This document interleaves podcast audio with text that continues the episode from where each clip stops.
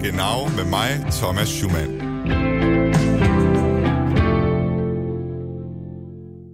An alle Letztwählerinnen und Letztwähler an den deutschen Rundfunkempfangsgeräten. Deutschland. Wählen Sie die Partei Europa wieder positiv besetzen, damit Deutschland nicht erneut verliert. Ausfahrt.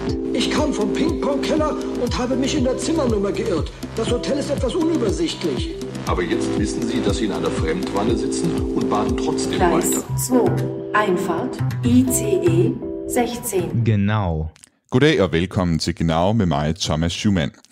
Her på Genau er vi tosset med tysk politik. Det er vist ikke nogen hemmelighed. Og bølgerne i tysk politik, de kan sandelig gå højt, når der debatteres i det tyske parlament, forbundsdagen i Berlin. Schauen Sie in den Spiegel, dann sehen Sie, was diese Republik in den 20ern und 30ern des Elend geführt hat. Her var det en politiker fra de tyske socialdemokrater, som pegede på parlamentarikerne på stolene helt ude til højre i det tyske parlament og sagde, se jer selv i spejlet, og så vil I se det, som førte denne republik ud i elendigheden i 20'erne og 30'erne.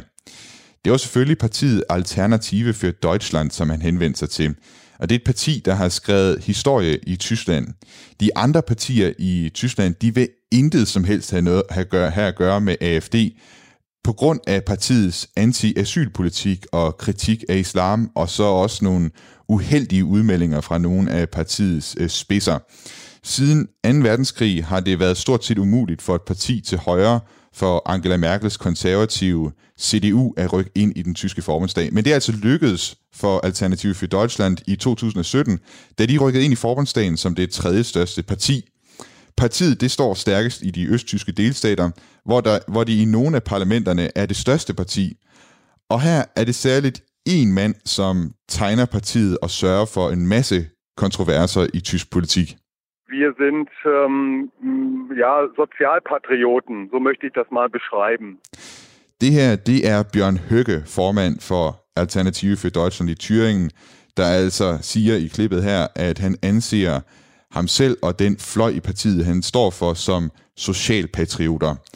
Af medier og politikere, og så endda af den tyske efterretningstjeneste, der bliver Bjørn Høgge og hans ligesindede i flygel, altså i fløjen af partiet, de bliver betegnet som højere ekstreme.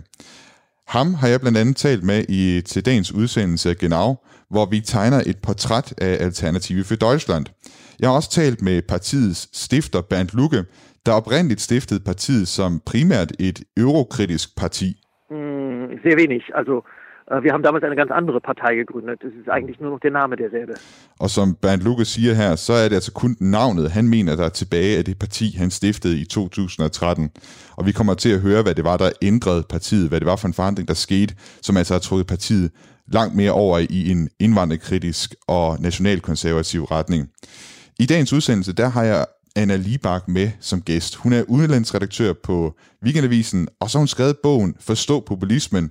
Og da Alternative for Deutschland konstant beskyldes for at være højrepopulister af værste skuffe, så mente jeg, at Anna Libak hun ville være den helt perfekte gæst til også at kunne give et lidt mere nuanceret billede af, hvad det er, populisme er for en størrelse. Du kan lige så godt sige, at det er en demokratisk revitalisering. En masse mennesker, der ikke har stemt før, også folk, der har ændret mening, begynder at, at stemme på nogle partier, fordi de vil have politikken ændret. Og det kan jo ikke bare affærdige med, at de partier, der kommer, det er et dårligt selskab, og de vil noget forkert.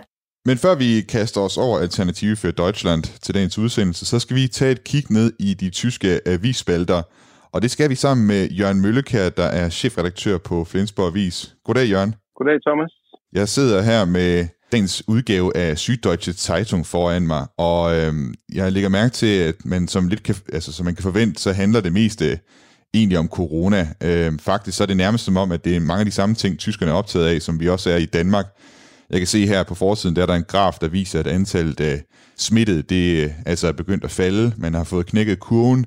Så er der en artikel, der handler om den politiske debat om genåbningen af det tyske samfund. Og hvis jeg bladrer ind i avisen, så er der en større historie om, at coronakrisen den særligt går hårdt ud over kvinder og børn, der lever med en øh, voldig far eller mand. Men øh, det jeg nu egentlig snublede over, det var faktisk et billede på forsiden af avisen. Der er et billede af en kvinde, der står med en maske på, og på masken der er der en smilende mund som motiv, så det ligner, at hun står og smiler gennem masken. Og øh, det er selvfølgelig, fordi man i det meste af Tyskland har indført maskepligt. Øh, fra i morgen, der gælder der i hele Tyskland, øh, Slesvig-Holsten, det er den sidste delstat, der kommer til at indføre maskepligt øh, fra i morgen. Så i, fra i morgen af, der vil der i hele Tyskland under lidt forskellige forudsætninger være, være maskepligt pligt i, øh, i Tyskland. Og det er altså maskepligt, hvis det er, at man øh, skal ud og handle eller skal ud og køre med offentlig transport. Og Jørgen, du, øh, du er chefredaktør på en avis, der befinder sig i Slesvig-Holsten, og jeg ved, at du arbejder også fra home office, så jeg ved ikke, øh, om du, øh, du har købt en maske, om, du, øh, om det overhovedet bliver relevant for dig. Har du, har du købt din, øh, din, din maske allerede? Jeg har, ja, det har jeg, øh, men af andre årsager. Fordi, øh, jeg har en lille, jeg har en lille håbåd, som skulle gøres forårsklar, og det, den skulle bundslibes her den anden dag. Så, øh, så købte jeg en, øh, en rigtig håndværkermaske med kulfilter og så videre, så jeg ikke får skidt ud i lungerne. Og den, øh, den, øh, den har jeg tænkt mig at bruge også i Flensborg, hvis, hvis det bliver nødvendigt. Nu, nu kunne jeg jo se her fra Sygdeutsche Zeitung, altså der var jo den her graf, jeg talte om, hvor, der, hvor man kan se, at der simpelthen er færre og færre, der faktisk bliver smittet. Så det kan jo måske virke lidt mærkeligt, det med, at man indfører en maskepligt lige nu. Hvorfor er det, man vælger at gøre det i Tyskland? Ja, det er et godt spørgsmål. Øh, Øh, jeg må ærligt indrømme, jeg synes også, det, det er temmelig, temmelig grænseoverskridende. Og jeg synes også, øh, når man ser på, hvilken savlighed øh, øh, mange af de her coronabeslutninger i Tyskland ellers er blevet taget med, så forstår jeg ikke helt det her mundbinds øh, påbud, øh, som vi, vi vælger at kalde det. Fordi maske, det er sådan lidt, der skal heller ikke gå faste lavnsmaske i det her. Fordi problemet er netop, at, at, at, at ledende tyske toppolitikere og ministerpræsidenten i Slesvig-Holsten blandt andet har sagt, øh, at, at det er fint nok, hvis man bare trækker et halstørklæde op omkring munden og næsen. Øh, og det siger han jo, fordi øh, der er jo ikke, der er jo ikke hvad skal man sige, øh, nok at de, den type masker, som for alvor giver, giver, giver, øh, giver en effekt, øh, altså de der masker, som man bruger i sundhedsvæsenet og så videre, alt muligt forskelligt, øh, dem, dem kan du og jeg jo ikke få fat i. Øh, så problemet er jo også, at det giver en falsk tryghed, det her. Altså, at vi pludselig så går for tæt på hinanden, bare fordi vi har maske på. Jeg har oplevet det allerede. Øh, der er mange, der så allerede er gået i gang frivilligt. Øh, masse af de her mundbind er meget synlige i gadebilledet i Flensborg.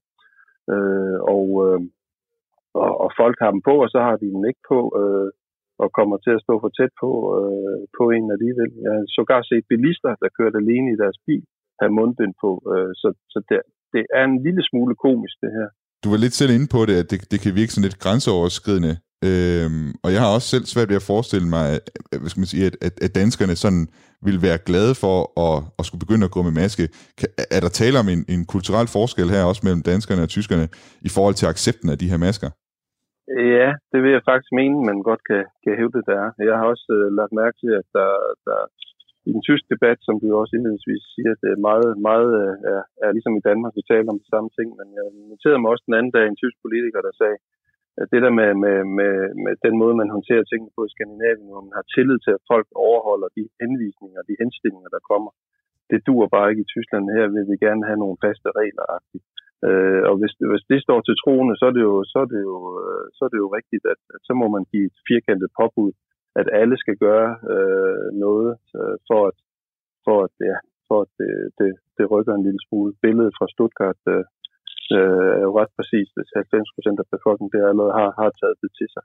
Men, men øh, jeg må indrømme, at personligt har jeg det altså bedre med at, at få øh, nogle, nogle gode argumenter fra en statsminister, og så skal jeg nok, øh, så skal jeg nok følge den, i stedet for at få et, et påbud fra en ministerpræsident, at hvis bare jeg trækker et eller andet øh, øh halstørklæde op omkring næse og mund, så er det godkendt. Altså det, det kan jeg simpelthen ikke bruge til noget. Jørgen Møllekær, chefredaktør på Flensborg Avis. Du skal have mange tak, fordi du vil uh, tale med mig om det tyske, den tyske maskepligt, eller hvad skal man sige, mundbindpligt, i, uh, som altså starter fra, fra i morgen af i hele Tyskland. Selv tak. Du lytter til Radio 4. I den seneste tid har vi talt rigtig meget om corona, men faktisk der havde vi et kort indslag om det nationalkonservative parti Alternative für Deutschland den 24. marts. Og det her indslag det handlede altså om, at partiet havde valgt at nedlægge en højere ekstrem kaffeklub. En kaffeklub, der vel og mærket bliver overvåget af den tyske efterretningstjeneste.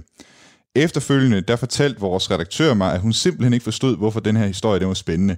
Hvem i Danmark bekymrer sig om den tyske højrefløj? Og til det, så kan jeg kun svare, det gør jeg selvfølgelig. Og derfor så skal vi, som sagt i indledningen, tale om det tyske parti Alternative für Deutschland i dag. Et parti, der har gjort op med den historiske normal i Tyskland, nemlig at tyskerne ikke stemmer på partier, der ligger til højre fra Angela Merkels CDU i forbundsdagen. Et parti, der vinder frem over hele Tyskland og allerede er det største flere steder i de østtyske delstater. Og et parti, der bliver kaldt alt fra folkelige populister til gemene nazister. I dag skal vi en gang for alle tale om Alternative for Deutschland. Vi skal høre fra partiets detroniserede stifter. Vi taler med en tidligere medarbejder og æresformanden, som kom for skade at kalde nazitiden en fugleklat på Tysklands ellers succesrige historie. Og så har vi fanget en af Tysklands mest kontroversielle skikkelser under en køretur i sin gamle Lada. Måske er han den mest kontroversielle af alle typerne. En mand, der har den tyske efterretningstjenestes ord for, at han er højere ekstremist. Intet mindre. Men jeg skal ikke tale om det her alene. Velkommen til dig, Anna Libak. Du er udenlandsredaktør på Weekendavisen, men det er ikke den eneste grund til, at jeg har inviteret dig med i dag øh, her til Genau som gæst i programmet. Det har jeg nok så meget, fordi du har skrevet bogen Forstå populismen, hvor du går i rette med eksempelvis de politikere og medier, som affærdiger et parti som AFD bare som rene populister. Og her til start med vil jeg gerne spørge dig, hvad er fællesnævneren for populistiske partier, der er, altså alle de populistiske partier, der over de seneste år er skudt frem øh, overalt i Europa?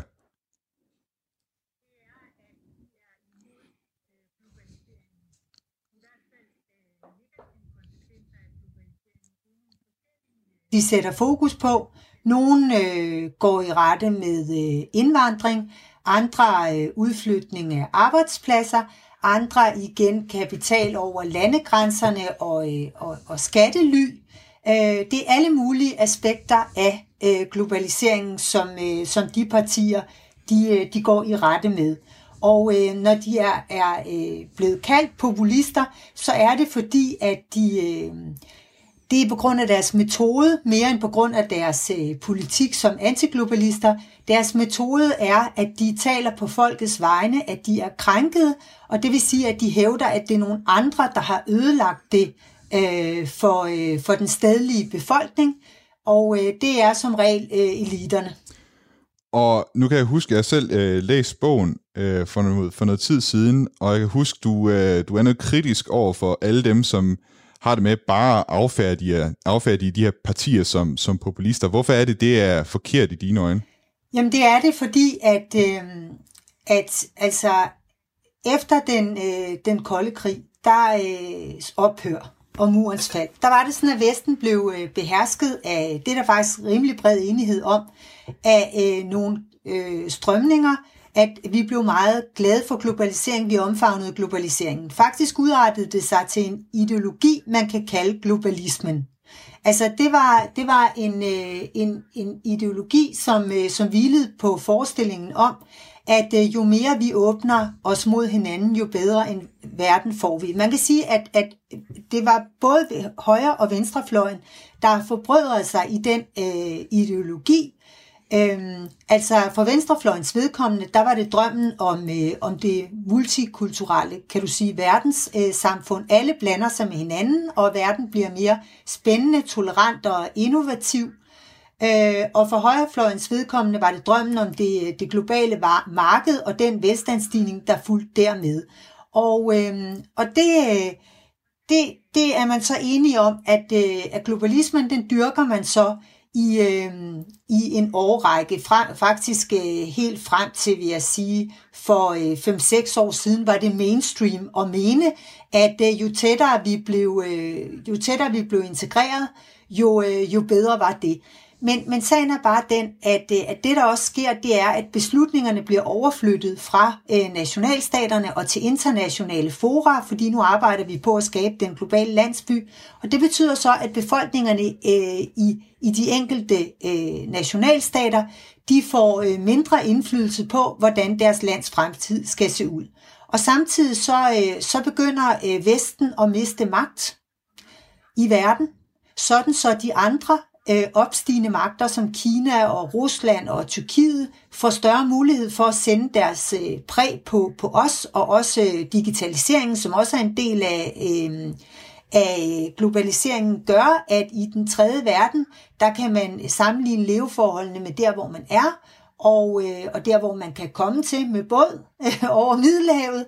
Og, øh, og det betyder, at befolkningerne øh, over hele Vesten, de, øh, de oplever nogle negative sider af, at vi er blevet en global landsby. Og de sætter sig til modværv. Og når jeg så, øh, eller, og det viser sig ved, at, øh, at hele det partipolitiske landskab, det, øh, jamen altså, det bliver, det bliver ændret med et slag. Folk begynder at, at stemme på de her antiglobale partier. Og det, som jeg øh, bare har sagt, det er, at det øh, er sådan set en form for, kan, du kan lige så godt sige, det er en demokratisk revitalisering. En masse mennesker, der ikke har stemt før, også folk, der har ændret mening, begynder at, at stemme på nogle partier, fordi de vil have øh, part, de vil have politikken ændret. Og det kan jo ikke bare affærdige med, at de partier, der kommer, det er et dårligt selskab, og de vil noget forkert. Altså der bliver man nødt til at forholde sig til, øh, til de partiers øh, argumenter simpelthen. Og jeg synes, de blev i alt for høj grad afskrevet som, øh, som racister og ikke stuerene, i stedet for at man interesserede sig for, hvad øh, der havde gjort dem så populære. Og i dag kan vi jo også se, at øh, de øh, traditionelle magtpartier, de har overtaget populisternes politik, men uden deres øh, krænkelse i nogle tilfælde. I nogle tilfælde har de også overtaget krænkelsen. Men, men øh, det har jo betydet, at vælgerne er vendt tilbage øh, til dem, som for eksempel i Danmark, hvor øh, øh, de vælgere, som stemte på Dansk Folkeparti, nu er begyndt i højere grad at vende tilbage til Socialdemokratiet. Og øh, det er netop de her antiglobalister, som du taler om her, og hvad skal man sige, de tyske antiglobalister i form af AFD, som vi i dag kommer til at tegne et øh, portræt af. Men først så skal vi lige øh, en tur i tidsmaskinen, og vi kommer til at vende tilbage til dig senere, øh, Anne Libak, når vi lige har hørt nogle klip her. Øh, men der er måske nogen nu, som tænker, at den her diskussion, den har man jo også haft i Danmark om Dansk Folkeparti, hvor det som bekendt lød sådan her en gang i Folketinget. Uanset hvor mange anstrengelser man gør sig, set med mine øjne, stuerene, det bliver I aldrig. Det her klip det er cirka lige så gennemtærsket i dansk politik som Neil Armstrongs One Small Step for Man, One Giant Leap for Mankind i uh, rumfartens verden. Samtidig så synes citatet fuldstændigt forældet i en aktuel sammenhæng i Danmark, og det viser, hvor svært det faktisk var at acceptere et parti som Dansk Folkeparti i dansk, øh, i dansk politik. Pia Kærsgaard måtte flygte ind i en bank. Personalet her fik låst døren indefra og tilkaldt politiet. 60 kampklædte betjente blev udkommanderet. Det kan man ikke helt forestille sig det samme i dag. Øhm, I hvert fald ikke om Pia Kærsgaard. Forestil dig så, at du befinder dig i Tyskland. I et land, hvor for eksempel en, en nazireference, det har en helt anden og meget mere virkelig betydning. Som tysker har du måske en bedstefar, der lå i skyttegravene på Østfronten, eller en bedstemor, der blev sendt i koncentrationslejre. Erfaringerne fra 20'ernes og 30'ernes og 40'ernes Tyskland har simpelthen ført til, at Tysklands efterretningstjeneste blandt andet overvåger grupper, der bevæger sig for tæt på den ekstreme højrefløj. Det betyder også, at det siden slutningen af 40'erne har været noget nær umuligt at samle mandater nok til at komme i forbundsdagen med et parti, som ligger til højre for CDU. Men så for syv år siden, så skete der noget. Partei zu erleben, der Alternative für Deutschland. Det her det er Bernd Lucke, der i 2013 stiftede Alternative for Deutschland og kunne byde sine nye partifælder velkommen til den første partikongres. I dag er han ikke længere medlem af partiet. Alligevel så lever han stadig med konsekvenserne af sit medlemskab. Så sent som i efteråret, der blev han mødt af unge demonstranter, der forsøgte at forhindre ham i at holde en forelæsning. Og jeg tror sjældent, at en forelæsning i makroøkonomi har fået større opmærksomhed end den her.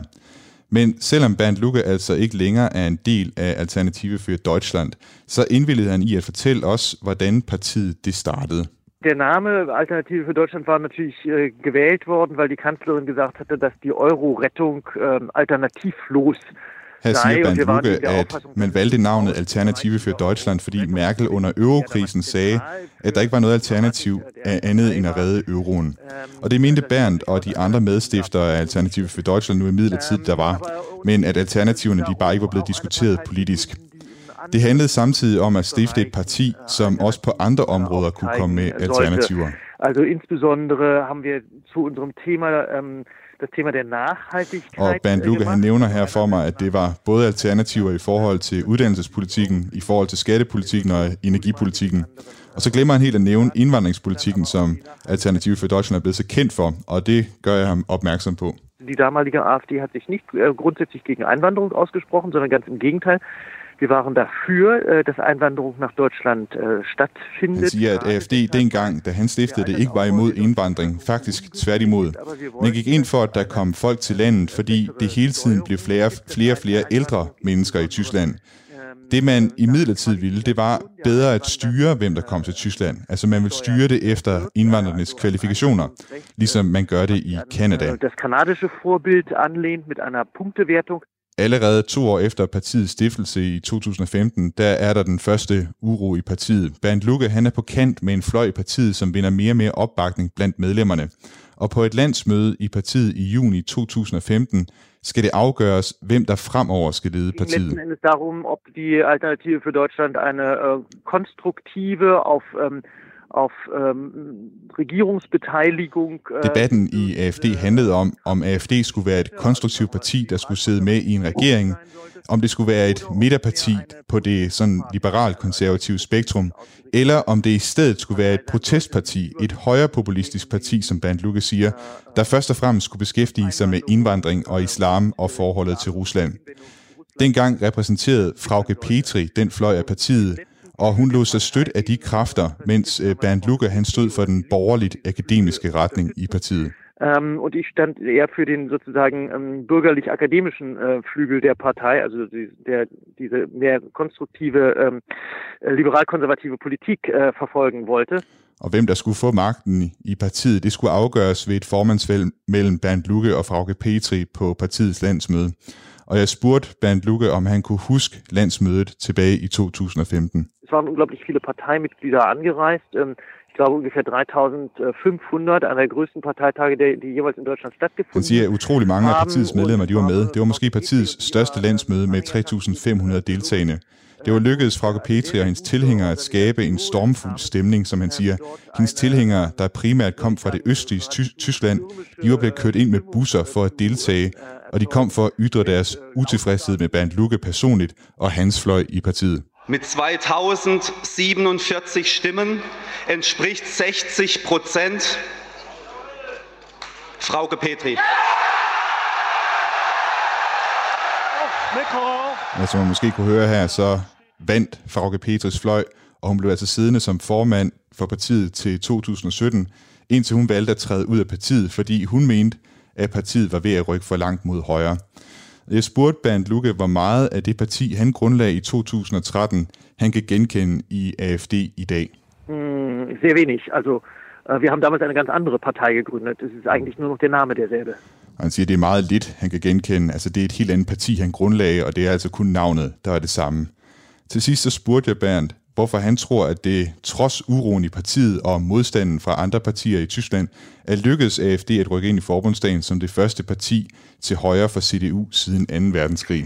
Naja, ähm, ich glaube, das liegt daran, dass zum Zeitpunkt der Gründung der AfD ähm, eigentlich ein ähm, han siger, at det hænger sammen med, at da AFD blev stiftet, der var det behov for to nye partier.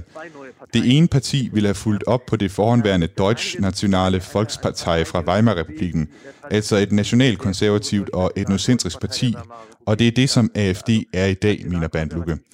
Den slags partier har aldrig haft succes efter 2. verdenskrig, fordi man anså den slags politikere for at være dem, der gjorde det muligt for Hitler at overtage magten tilbage i 30'erne. Og så var der på grund af eurokrisen og CDU's ryg ind mod den politiske midte i Tyskland et behov for et markedsøkonomisk, liberalt og konservativt parti, der ikke som sådan havde en nationalistisk ideologi, men hvor liberale og konservative havde større værdi end, øh, eller hvor liberale og konservative værdier havde en større vægt end hos FDP og CDU. Det var egentlig det parti, som Bernd han mener, han var med til at grundlægge. Men der sluttede sig altså folk til, som gerne vil have et nationalkonservativt og etnocentrisk parti. Og desværre, mener Bernd, har det vist sig, at det er den fløj i partiet, der har beholdt flertallet over alle de her år. Auch also eine nationalkonservative und, und vielleicht völkische Partei gerne gehabt hätten. und es hat sich leider herausgestellt, äh, dass dieser letzte Teil dann dauerhaft in der Mehrheit war. Bernd Lucke, det er selvfølgelig en ting. Han var partispidsen, og ham, der skulle formulere linjen og tage imod tæskene i offentligheden. Men hvad var det for en kultur, der eksisterede i partiet, og hvordan ser andre på AFD'erne? Her i Genau, der har vi tidligere ringet til Christoph Arndt, når vi skulle have en analyse af AFD.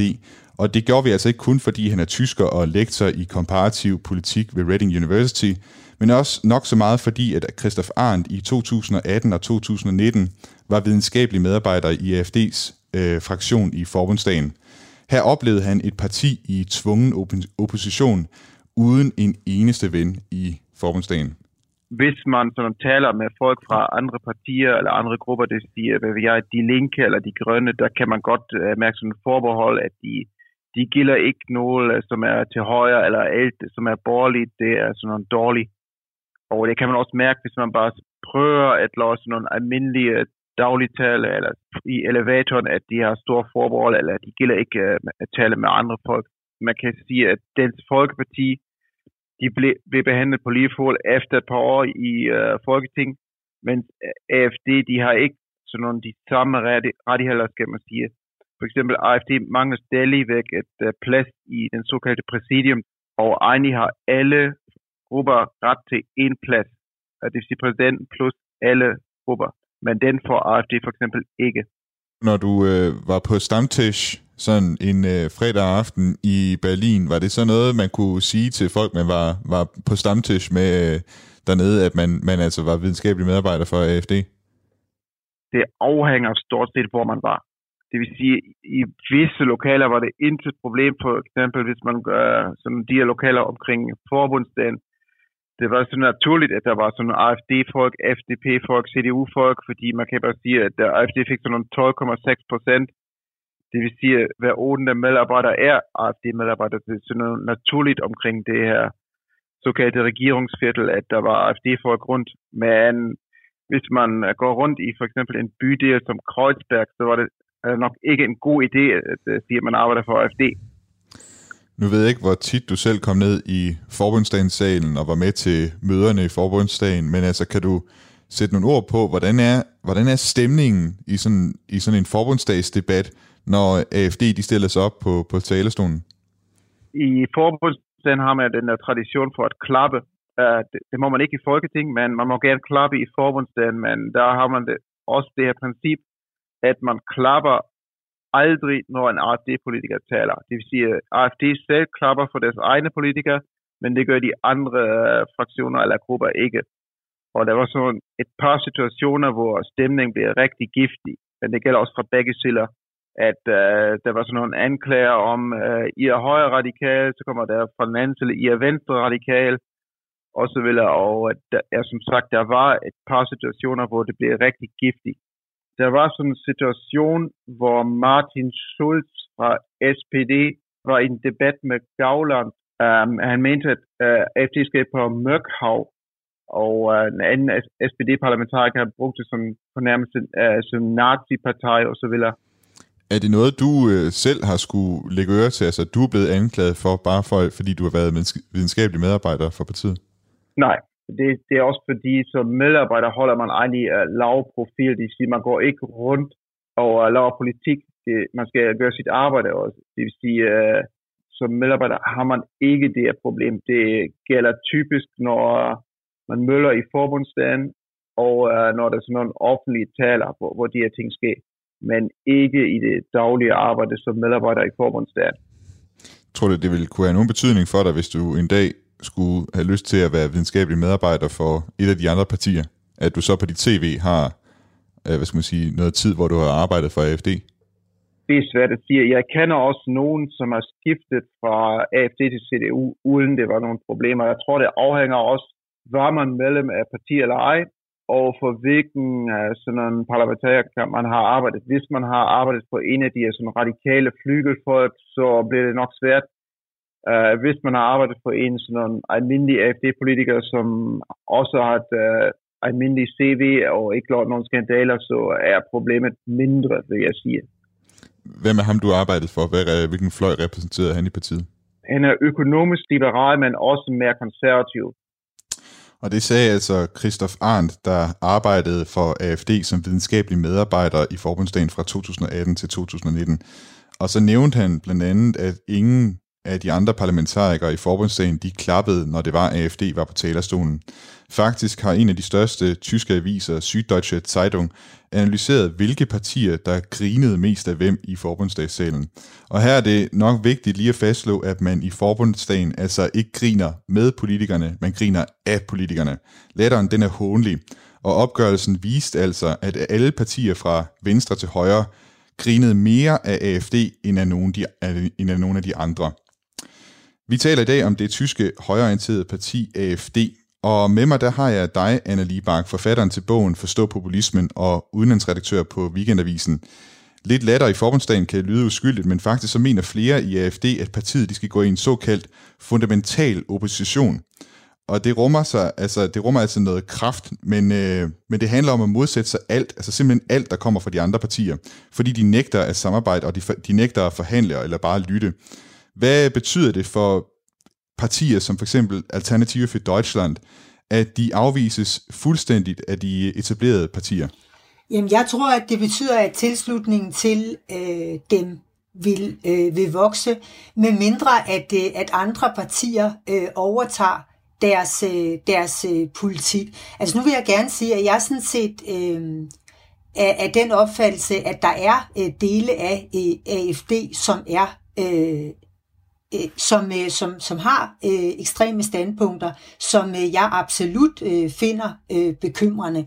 Så der er det skisma mellem en mere moderat del og så en ekstrem del i AFD. Det er der ikke tvivl om. Men ved at øh, holde dem fuldstændig ude af det parlamentariske arbejde i en grad, hvor man faktisk ikke engang ville acceptere, at de lægger stemmer til ens egen politik, som, øh, som, som CDU øh, heller ikke øh, vil ja, så, øh, så risikerer man, at, øh, at tilslutningen til, øh, til sådan et parti vokser, fordi at AFD's anklager om, at de bliver udskammet øh, i, et, i et system, der ikke er demokratisk, at de, øh, de bliver de, de, de bliver øh, underbygget. Men samtidig vil jeg sige faktisk, at coronakrisen har, øh, har ændret det på den måde at forstå, at AFD går tilbage i coronakrisen. Og det gør de jo fordi, at øh, AFD's politik, nu talte vi før om, at, at mange af de populistiske øh, partier øh, i virkeligheden var blevet populære, ikke på grund af deres populisme, men fordi de havde en... Øh, en, en anti-global dagsorden. De var et opgør med nødvendighedens politik. De ville gerne have staten tilbage øh, i, som primær aktør. Og der kan du sige, at coronakrisen har jo øh, det har jo faktisk øh, betydet nationalstaternes styrkelse, også i Tyskland, hvor Merkel har lukket grænserne. Og det har jo været et ønske øh, fra AFD øh, Jamen altså, øh, de, de, de senere øh, år, altså lige siden 2015 i flygtningekrisen, hvor de for alvor begyndte at profilere sig på, øh, på øh, øh, modstand mod asylansøgere, der har det jo været et stærkt ønske hos dem, at grænserne skulle lukkes. Og nu ser vi, at Merkel gør det. og øh, på samme måde ser vi også, at øh, den EU-modstand, som var grunden til, at partiet øh, opstod, og som de har holdt ved lige, ikke at de vil ud af, af EU, men de har været skeptisk, og særligt over for eurosamarbejdet, at øh, i den her coronakrise, jamen der har den tyske øh, finansminister Scholz, han har jo sagt, nej, vi går ikke med til de... Øh, obligationer, de øh, euroobligationer, som, øh, som Sydeuropa foreslår. Og så, så kan du sige, der er, er CDU så også kommet til at fremstå øh, lettere kritisk over for, øh, for EU og forestillingen om, om sådan en fælleskonto i EU. Og det var jo også AFD's politik. Så, øh, så, så sagen er den, at, at det er meget muligt, at AFD ikke går en stor fremtid møde, men hvis de ikke gør, så vil det være fordi, at den politik, som var grunden til, at folk stemte på dem, og det var ikke nazismen, nej, det var de negative konsekvenser af globaliseringen. Hvis de andre partier overtager den, og CDU har allerede gjort det på indvandringsområdet øh, i til en vis grad, men hvis de gør det endnu stærkere, jamen så er det slet ikke sikkert, at, øh, at AFD bliver ved med at vokse. Så for de øh, etablerede partier, som, som er noget bekymret over for sådan et parti som AFD, kan man sige, at det, det handler altså om at, at få nogle af de der bekymringer, som der gør, at sådan et parti som AFD, de vokser, det handler om at få omsat dem til noget politik? Ja, det handler simpelthen om, at når 20 procent af, øh, af, af vælgerne i det tidligere Østtyskland, de, øh, de støtter et parti øh, som AFD, så er det jo ikke fordi, de er enige med Bjørn Høtke i, at, øh, at, at øh, det holocaust-monument, øh, der er i Berlin, at det er en skamstøtte, og at, øh, at det skal væk. Nej, det handler om, at de vil gerne have nogle, nogle øh, grænser, de vil gerne have, at Tyskland har kontrol med, øh, hvor mange asylansøgere der kommer, og hvem der får asyl, og de vil gerne have, at der er mulighed for hurtigere at få sendt dem ud af landet, der bliver afvist, for eksempel. Ikke? Øhm, så, øh, så derfor så, så skal man jo forholde sig til vælgernes bekymringer og reagere på dem, frem for og, øh, og give sig til at fælde moralsk øh, øh, dom øh, over øh, øh, partiet og dermed over dets vælgere ved at anskrive det som bare nogle, øh, nogle, nogle sorte racister.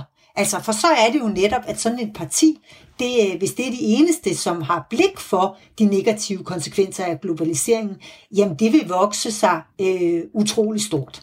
Det er lidt sjovt, øh, Anna, at når vi taler om AFD, så kommer vi hurtigt til at tale om formanden for AFD i Thüringen, Bjørn Høgge. Øh, man kan sige, sådan en lokal formand, det er jo normalt måske ikke sådan en, der tegner så meget partiet, men det er uværligt ham, der, hvad skal man sige, snakken det kommer til at dreje sig om, når man taler om AFD. Og det er faktisk ham, som vi skal tale om i de, øh, i de næste klip, vi skal høre. Du lytter til Genau med mig, Thomas Schumann. Auf den Höhen bin ich aufgegangen, Vöglein sangen Lieder. Der Welt, habe ich verlangen, Thüringer Wald nur nach dir. Nu skal vi ud på de østtyske landeveje. Vi skal ind i en driftssikker Lada. Vi skal til Thüringen. Kan I mærke folkeligheden derude? Delstaten er AFD's kerneland, men også hjemstavn for en af partiets mest kontroversielle hovedpersoner, og han hedder som sagt Bjørn Høgge. Og udover at være en ganske velsøgneret gymnasielærer, så er han også højere ekstremist. Det siger i hvert fald den tyske efterretningstjeneste Verfassungsschutz. Og Bjørn Høgge han er medlem af landdagen i Thüringen, og så er han leder af det, der kaldes Der Flygel. Direkte oversat, så betyder det fløjen. Det er jo ikke øh, super opfindsomt, men altså, det er, hvad det er. Det er en, en fløj i AFD. Og nogen de mener endda, at fløjen ligefrem er blevet partiet, altså det har taget føringen i partiet. Og hvad betyder det så? Jo, som mange andre nationalkonservative er AFD'erne naturligvis glade for at synge den tyske nationalsang. Øh, Deutschland, Deutschland osv. Men nu skal I forestille jer, at der er nogen, som ikke bare er glade for at synge den tyske nationalsang, men de også insisterer på at synge den gamle version af nationalsangen, altså den fra kejsertiden og fra Nazi-Tyskland, den med Tyskland over hele verden i første strofe af sangen.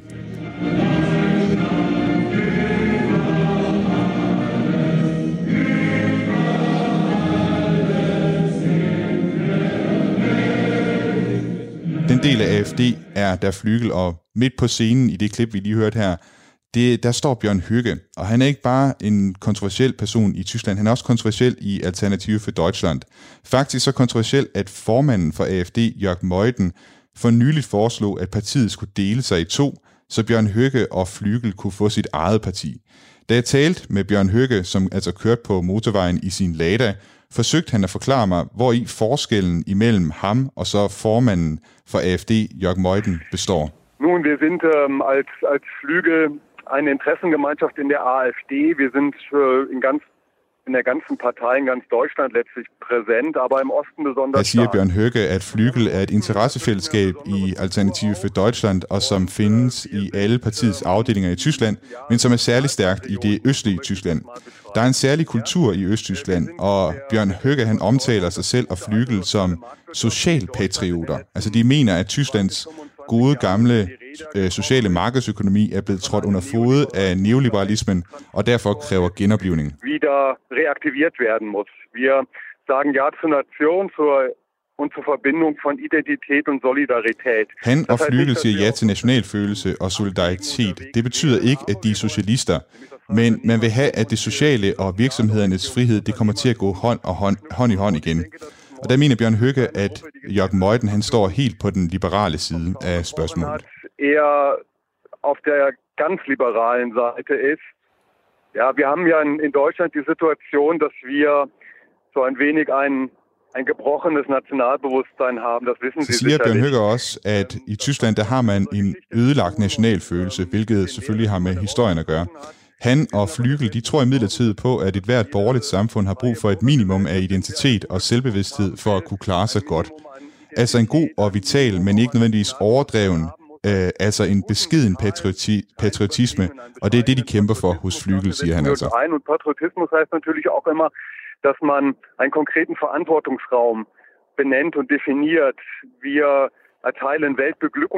Bjørn Høgge, han siger også, at med patriotisme, der har man et konkret ansvar, og han afviser altså en verdensomspændende lykkefantasi, som han kalder det eksempelvis. Øh, altså han tror eksempelvis ikke, at sådan noget som de etablerede partier øh, har taget som mål, for eksempel at redde verdensklimaet, det, be, det betegner han som en af de her verdensomspændende lykkefantasier, som man ikke tror, at man kan løse. Han vil bare gerne, at politikerne reagerer Tyskland godt og fører en politik, der kommer tyskerne til gode. Det er det, der er politikernes ansvar og en del af det patriotiske tankegods. Og Bjørn Høgges øh, meninger, det har givet ham mange fjender. Ifølge den tyske efterretningstjeneste, der er Høgge og flere af hans meningsfælder en trussel mod den tyske forfatning. Blandt andet fordi han har kaldt religionen islam en besættelsesmagt, der skal forhindres adgang til Europa. Og jeg spurgte Bjørn Høgge, hvordan han forholder sig til den her anklage. Der Mann ist nicht in der Lage, neutral sein Amt zu führen, sondern ist parteipolitisch motiviert unterwegs. Von daher darf man solche Aussagen eines Herrn Haldenwang nicht det ernst nehmen. snakker Ich bin Bjørn Høgge altså om præsidenten for den tyske Verfassungsschutz, altså det tyske efterretningstjeneste, og siger, at Thomas Haldenwang, altså præsidenten her, han er ikke er i stand til at varetage sit job neutralt. Han er politisk motiveret, og derfor så skal man ikke tage den slags beskyldninger alvorligt. Bjørn Høgge han siger, at han er et meget tolerant menneske, han er meget liberal, øh, særligt i forhold til religion. Han siger også, at han er inspireret af Kant og Frederik den Store, som har sagt, at enhver må finde salighed på sin egen façon. Faktisk så mener Bjørn Høgge, at det i virkeligheden er Angela Merkel, der udfordrer den tyske forfatning. Frau Merkel und das politische Establishment verstoßen in Permanenz gegen die Verfassung, gegen das Grundgesetz. Han siger her, at fru Merkel og det politiske etablissement er konstant på kant med grundloven, når man eksempelvis lukker en million mennesker ind i det tyske velfærdssamfund. Vores grundlov, siger han, skal sikre Tysklands velfærdssamfund, men den har man altså åbnet for plyndring, og det er i strid med grundloven, mener han. Da jeg skulle have Alternative for Deutschland i tale, der ringede jeg naturligvis til deres pressetalsmand, men han svarede aldrig på mit opkald, og det undrer mig. Men i går der fik jeg så forklaring på, hvorfor han ikke øh, tog telefonen. For ifølge tyske medier er AFD's pressetalsmand nu blevet smidt ud af partiet. Han har angiveligt omtalt sig selv som fascist. Der er altså grænser i AFD for, hvor langt ud til højre man kan gå, før man ryger ud over kanten. I februar der fik en anden AFD-politiker sparket, efter han havde sagt, at der fandtes en global sionistisk sammensværgelse. Men hvor helt præcist går grænsen mellem den slags folk og så typer som Bjørn Høgge ifølge AFD selv? Altså selv partiets næster, Alexander Gauland, der nu sidder i forbundsdagen for AFD som æresformand, han er kendt for at komme med kontroversielle udmeldinger. Han har som sagt udtalt, at nazitiden i Tyskland var en fugleklat i Tysklands historie, og da han som spidskandidat i 2017 kunne fejre, at AFD rykkede ind i forbundsdagen som det tredje største parti, og om champagnepropperne de knaldede omkring ham, der sagde han i sin sejrstale, at han og AFD de vil bruge den kommende valgperiode på at jage Angela Merkel. Wir werden sie jagen. Wir werden Frau Merkel oder wen auch immer jagen. Og det er altså endnu et citat i listen af citater fra AFD, som medier og politikere i Tyskland finder usmageligt. Jeg har talt med Alexander Gauland, og jeg spurgte ham, hvor han mener, at grænsen i AFD går for, hvor ekstremt man kan udtale sig. Die Grenze ist da, wo ähm, die freiheitlich-demokratische Grundordnung abgelehnt wird oder wenn sie diesen Fall. Her siger Alexander Gauland, at grænsen går, hvor folk afviser friheds- og demokratiske principper, eller som i Baden-Württemberg, hvor en politiker altså tydeligt udtaler sig antisemitisk. Men grænsen den kan ikke gå der, hvor det er, at man fører en anden politik end regeringens, eller de liberale og grønnes politik. Verfassungsschutz de har det med at forveksle regeringens opposition med en opposition mod forfatningen. Det er i Tyskland ikke længere muligt at frit at sige sin mening, siger Alexander Gauland. Es ist in, äh, in diesem Lande inzwischen leider nicht mehr möglich, seine Meinung frei auszusprechen. Wenn Sie den Bericht des Verfassungsschutzes durchlesen, äh, dann wird uns vorgeworfen, dass wir alleine mit der Her siger Alexander Gavland, at hvis man læser rapporten fra Verfassungsschutz, så bliver AFD beskyldt for at angribe menneskerettighederne alene på grund af partiets anti-asylpolitik. Og det er tåbeligt, siger Alexander Gavland, for der findes ingen ret til indvandring i et andet land. At beskylde AFD for, at partiet skulle være etnocentrisk, Völkisch, som det hedder på tysk, og at partiet skulle arbejde efter en definition af folket, der kun omfatter de biologiske tyskere, det er helt forkert. Bio-Deutsche oder wie auch immer definieren, ist Schluss. Aber es wird halt benutzt, um uns ähm, möglichst an den Rand der Verfassung zu drängen. Men det er altså det, som bliver brugt til at holde AFD ude på kanten af forfatningen, og på den måde tjener Verfassungsschutz kun regeringens interesser, siger altså Alexander Gauland. Du lytter til Genau med mig, Thomas Schumann. Vi taler i dag om det tyske højreorienterede parti Alternative for Deutschland, og med mig der har jeg stadig dig, Anna Libak, forfatter til bogen Forstå populismen og udlandsredaktør på Weekendavisen. Og jeg tænkte på, hvad er det for en balancegang, sådan et parti som Alternative for Deutschland, de skal gå i forhold til både midtervælgere og så folk på den ekstreme højrefløj? Man kan sige, det er jo meget godt udtrykt ved de to øh, gruppeformænd, øh, de har i, øh, i forbundsdagen. Ikke? Fordi på den ene side, så har vi ham, du har nævnt øh, Alexander øh, Gavland, som, øh, jamen altså, øh, som er øh, hårdt slående øh, retorisk, og ikke lægger øh, skjul på, at, øh, at han anser islam for at være en, en trussel, og han er bange for, at, øh, at Tyskland vil blive øh, koloniseret øh, udefra. Og så har du på den anden side gruppe øh, forkvinden, øh, Alice Weidel, der er lesbisk og øh, har en øh, lever sammen med en kvinde fra øh, Sri Lanka og, øh, og to, øh, så vidt jeg ved, adoptivbørn. Ikke? Øh, og hun går for at være øh, økonomisk øh, liberal øh, og meget godt i overensstemmelse med, øh, med den økonomiske tænkning, der var, øh, da partiet i sin tid øh, i 2013 blev skabt, også af øh, økonomer. Og så er der øh, Gavland, som, øh, som, som øh, står for sådan en mere... Øh, hvad skal man sige, socialdemokratiske velfærdspolitik, øh, og har sagt, at øh, Adam Smith øh, var ukristelig, og at øh, markeds, øh, altså taler om det der leve, neoliberale markedsparadigme, som kan smadre, øh, kan smadre Tyskland, ikke? Og, held, og gerne vil have statslig understøttelse til forskellige grupper. Og altså det er sådan good cop, bad cop, de har indrettet sig derfor, at at øh, appellere bredt. Og øh, jeg tror roligt, man kan regne med, at, øh, at de vælgere, de har, og det viser undersøgelser også, er meget forskellige. Altså, øh, der er øh, ekstremister blandt dem, men, men de fleste af deres vælgere, det er øh, folk, som synes, at der er kommet for mange øh, asylansøgere til Tyskland, asylansøgere til Tyskland, og, øh, og, og synes måske også, at, øh, at der er blevet udflyttet for mange arbejdspladser. Øh, Øh, og så derfor så, øh, så stemmer de partiet, fordi det, øh, de anser det for at være et globaliseringsskeptisk øh, parti, som, øh, jamen, som vil sætte tyskerne først, og det kan de godt lide.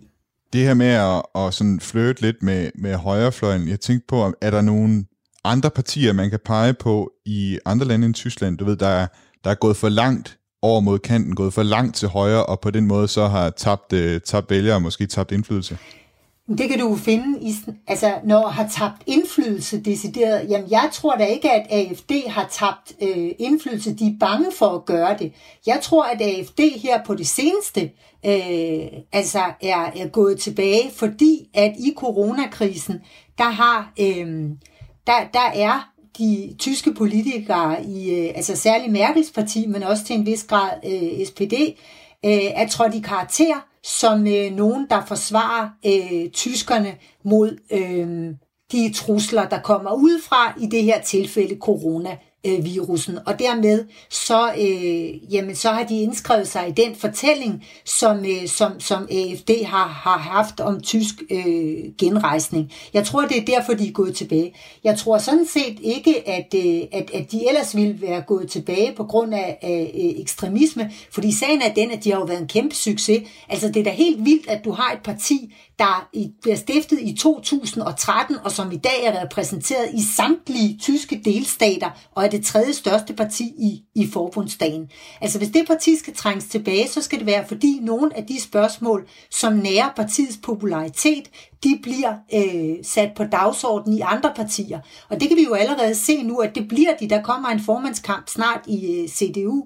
Og der ved jeg da, at den ene af, øh, af kandidaterne, øh, han øh, går efter, at man skal have en mere indvandringsskeptisk øh, politik. Øh, og som jeg hører ham, så, øh, så vil han forsøge at tage nogle af vælgerne fra, øh, fra øh, AFD, fuldstændig som, som, øh, øh, som Dansk Folkeparti har taget nogle af vælgerne fra Socialdemokratiet. Men bortset fra det vil jeg sige, at man kan ikke umiddelbart sammenligne AFD med, øh, med Dansk Folkeparti, fordi der virkelig er en antisemitisk udbredt holdning i øh, AFD, og det er der jo slet, slet ikke i Dansk øh, Folkeparti. Altså jeg vil sige, at AFD blandt de national, jeg ved ikke om du kalder dem de nationalkonservative, fordi som sagt, de er næsten for økonomisk og liberale til det, men altså øh, blandt øh, de øh, nationalt selvbevidste partier, som er vundet frem i de senere år, der er AFD nok det, som øh, er mest ekstremistisk stadigvæk, kan du sige, fordi Sverigedemokraterne er blevet et moderat parti, Øh, Dansk Folkeparti, der jo startede som Fremskridtspartiet med Glistrup, er blevet et, øh, et ganske moderat øh, parti. Marine Le Pen har også gjort sit rassemblement, som hun har omdøbt Front National til, også for at gøre det mere bredt og mere moderat. Altså faktisk vil jeg sige, at AFD, og det tror jeg skyldes den tyske historie, er et af de mere ekstreme af de nationalt selvbevidste partier i, i Vesten. Kan man sige på baggrund af den erfaring, vi har fra Danmark måske, at, at det kunne hjælpe med at moderere AFD og gøre dem mere moderate, hvis det var, at man fra blandt de andre tyske partier lukkede dem lidt mere ind i varmen? Altså det, det tror jeg, fordi det virker simpelthen utrolig øh, disciplinerende at, øh, at, få, øh, at få magten, eller øh, at få indflydelse øh, politisk. Det gør det.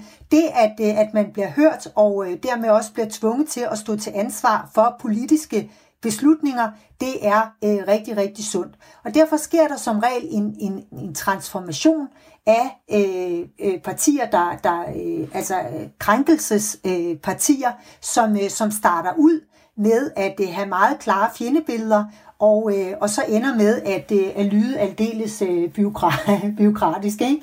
Øhm, og der kan man jo også bare se den transformation, der det, altså Dansk Folkeparti er undergået fra Glistrup øh, til, hvis man ser hans udtalelser i sin tid, var de altså også øh, rimelig rabiate mod muhammedanerne og, øh, og mod øh, staten, der, øh, der, der plyndrede folk øh, i skat, i forhold til øh, Christian øh, Thulesen Dahl, der, der jo virker som pænheden selv. Ikke? Øh, så, øh, så jo, det virker at inddrage, men det er klart, at et parti som, øh, som AFD, der altså også øh, rummer øh, elementer, der er forbedret over, at Tyskland skal skamme sig øh, over 2. verdenskrig, og ikke mener, at Tyskland har noget at skamme sig over. Det er bekymrende.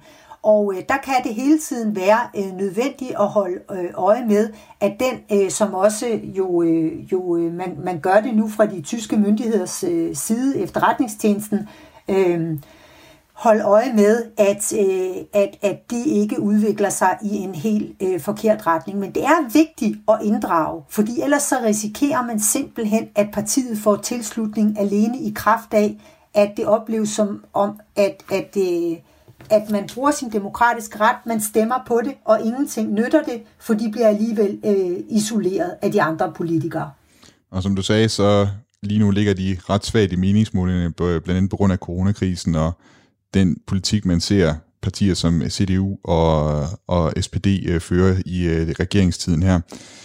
Anne Libak, øh, uddannelsesredaktør på Weekendavisen, og så forfatter til bogen Forstå populismen. Mange tak, fordi du har været med i Genau i dag, og gør os lidt klogere på, hvad, hvad populismen egentlig er for en størrelse, og hvordan det relaterer sig til Alternativ for Deutschland. Ja, tak fordi jeg måtte være med. Du lytter til Radio 4. Og med det er vi nået til vejs inden for dagens udsendelse af Genau. Genau er som altid lavet af mig, Thomas Schumann, og min kollega Jeppe Rets Husted. Du kan lytte med igen på næste tirsdag kl. 13.05, og hvis du kunne tænke dig at lytte til gamle udsendelser af Genau, så kan du enten gøre det på Radio 4's hjemmeside, eller på Apples podcast player, eller på Spotify. Hvis du har ris, ros, kommentar eller anden feedback, du vil sende til os, eller spørgsmål, så må du gerne sende dem til genau 4dk Indtil vi øh, lyttes ved igen, så vil jeg bare ønske dig en god uge og bestand.